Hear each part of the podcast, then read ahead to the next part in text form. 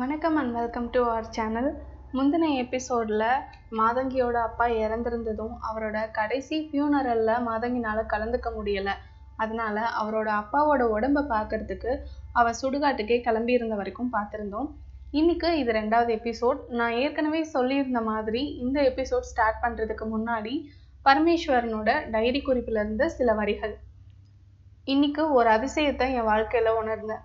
வெளியில் சொன்னால் யாரும் நம்ப மாட்டாங்க. நானும் மிஸ்டர் தாமஸும் இன்னைக்கு ஒரு ஆவியோட பேசணும் முதல்ல இதை நான் நம்பல.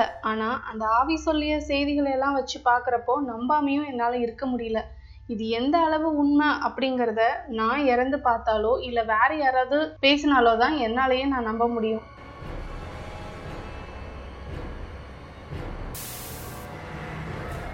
சேலம் ஒரு பெரிய நகரம்தான்.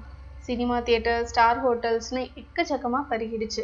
நைட்டு பகல்னு இல்லாமல் எப்பவும் ஜன நடமாட்டம் அங்கே இருந்துகிட்டே இருக்கும். ஆனால் இருந்தும் அனிமேடும் அதோடு இணைஞ்சிருக்கும். காக்கையின் சுடுகாடும் பௌர்ணமி அன்னைக்கு கூட பார்க்குறப்போ வெறிச்சோடி தான் இருக்கும். அது ஒரு நீர்ப்பாங்கான இடம். அதனால் அங்கே அடர்ந்து படர்ந்து இருக்கும் மரங்கள் அதோட துவாரங்களில் ஐக்கியமாகிவிட்டு இருக்கும் ஆந்தை கூட்டங்கள். இதெல்லாம் பார்க்குறப்ப அது ஒரு வினோதமான மனச்சூழல். அங்கங்கே அபூர்வமாக தேவாங்குகளும் உச்சாணி கிளையில உட்கார்ந்துருக்கும். அது கீழே பார்க்குறப்போ அங்கே ஏதாவது ஒரு சடலம் எரிஞ்சுக்கிட்டு இருக்கு. அதோட தீ வெளிச்சம் இந்த தேவாங்குகளோட கண்ணில் பட்டு பிரதிபலிக்கிறத பார்த்தா ரெண்டு கருநீல புள்ளி நம்மளவே மரத்து மேலே உட்காந்து பார்த்துட்டு இருக்க மாதிரியே இருக்கும். பெரும்பாலும் அங்கே வெட்டியான் அதாவது மயானத்தான் அங்கே நைட்டு தங்குறதில்ல. எத்தனை சடலம் வந்தாலும் அதெல்லாம் எரிப்பில் போட்டுட்டு காலையில் வந்து பார்த்துக்கலாம் அப்படின்னு அவன் அங்கேருந்து கிளம்பிடுவான். ஒரு சில சமயம் நைட் அங்க தங்கலான்னு இருந்து அவனோட காதுல விழுந்த விசேஷ சத்தங்களை கண்டு அவனே மறந்து போனதும் உண்டு. வீட்டுக்குள்ள வளர்க்குற பூனை திடீர்னு நம்மளை கிராஸ் பண்ணா எப்படி இருக்கும்? அந்த மாதிரி ஒரு புகமூட்டம் போறதையும் அதுக்கப்புறமா ஒரு சமாதியில இருந்து ரொம்ப ரொம்ப சன்னமான குரல்ல நம்ம மனசவே உருக்குற மாதிரியான ஒப்பாரி முனகளையும் அவன் கேட்டிருக்கான். அந்த மாதிரி தருணங்கள்ல அவன் இடுப்புல கட்டியிருக்கிற ஈச்சனாரி வேரையும் ஜக்கமா தாயத்தையும் கெட்டியா பிடிச்சிப்பான். ஐயனார் பாட்டும் பாடிட்டு அங்கிருந்து கிளம்பிடுவான். கைவசம் அவன் ஒரு பெரம்பும் வச்சிருப்பான். ஒரு சில சமயம் அவன் காலுக்கு நடுவுல நாய்க்குட்டி ஒன்று பூந்து பூந்து போற மாதிரியும் திடீர்னு அவனோட தலைமுடியை யாரோ பிடிச்சி இழுக்கிற மாதிரியும் அவனுக்கு தோணும். அப்ப எல்லாம் அவன் ஏய் யார் அது? வெளுத்துருவாமா? இது ஐயனார் பெரம்பு. சாமி வந்தா என்னாகும் தெரியும்ல? அப்படின்னு அவனுக்கு அவனாவே பேசிட்டு அங்கிருந்து கிளம்பிட்டான். ஒரு பயத்தால் அடிக்கிற அந்த சுடுகாட்டுல பரமேஸ்வரனோட சடலம் கிட்டத்தட்ட அரை பாகம் வந்துருச்சு பெரும்பாலும் பருத்த சரீரங்கள் வேகமா வெந்துடும். இந்த எலும்பு தோலும் தான் நெருப்புக்கு அதிக நேரம் வேலை வைக்கும். மனுஷ உடம்பு எரியறப்போ திடீர்னு எழுந்திருச்சு நிக்கிறதும் சடசடன்னு மூட்டை எலும்பு பாதத்துல இருந்து ஒரு விதமான சத்தம் கேட்கறதெல்லாம் இந்த ஒல்லியான தேகத்துல இருந்து தான். இப்படிப்பட்ட சரீரங்களை ஒரு பெரிய கட்டையால தட்டி தட்டி படுக்க வச்சு எரிச்சு முடிச்சாகணும். நிறைவேறாத ஆசைகளை சேர்த்து வச்சு இப்படி செத்தும் உயிரை வாங்குறீங்களே அப்படின்னு மயானத்தான் இந்த மாதிரியான உடல்களை பார்த்து சலிச்சுக்கிறதும் உண்டு. நல்ல வேலையா பரமேஸ்வரனோட சடலம் அப்படி பாடா படுத்தல. மயானத்தானும் காலையில பார்த்துக்கலான்னு போய்விட்டான் போல. புகை மூட்டத்தோடு வெந்நீர் பானை அடுப்பாட்டம் அடக்கமா எரிஞ்சிட்டு இருக்கு பரமேஸ்வரனோட சடலம்.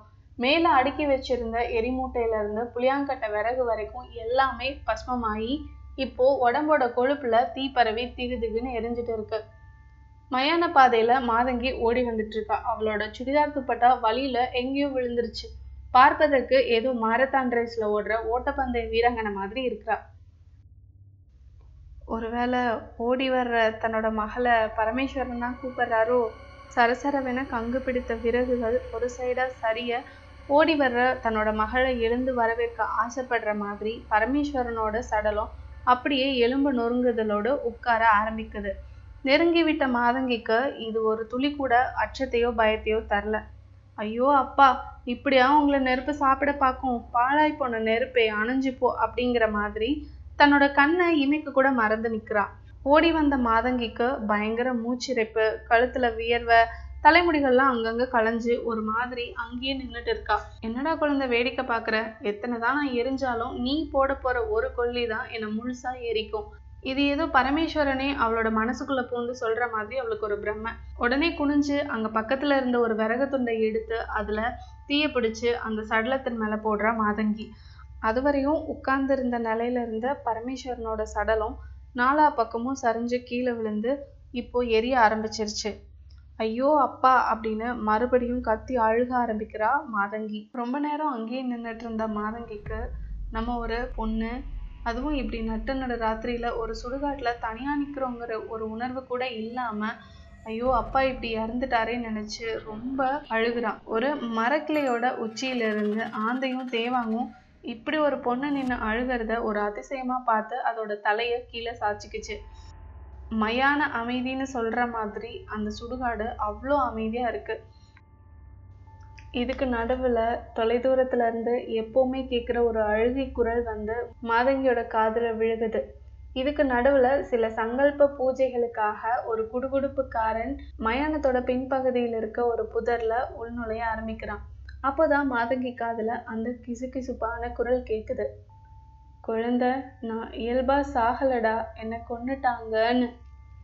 ஓகே இன்னியோட ஸ்டோரி முடிஞ்சது.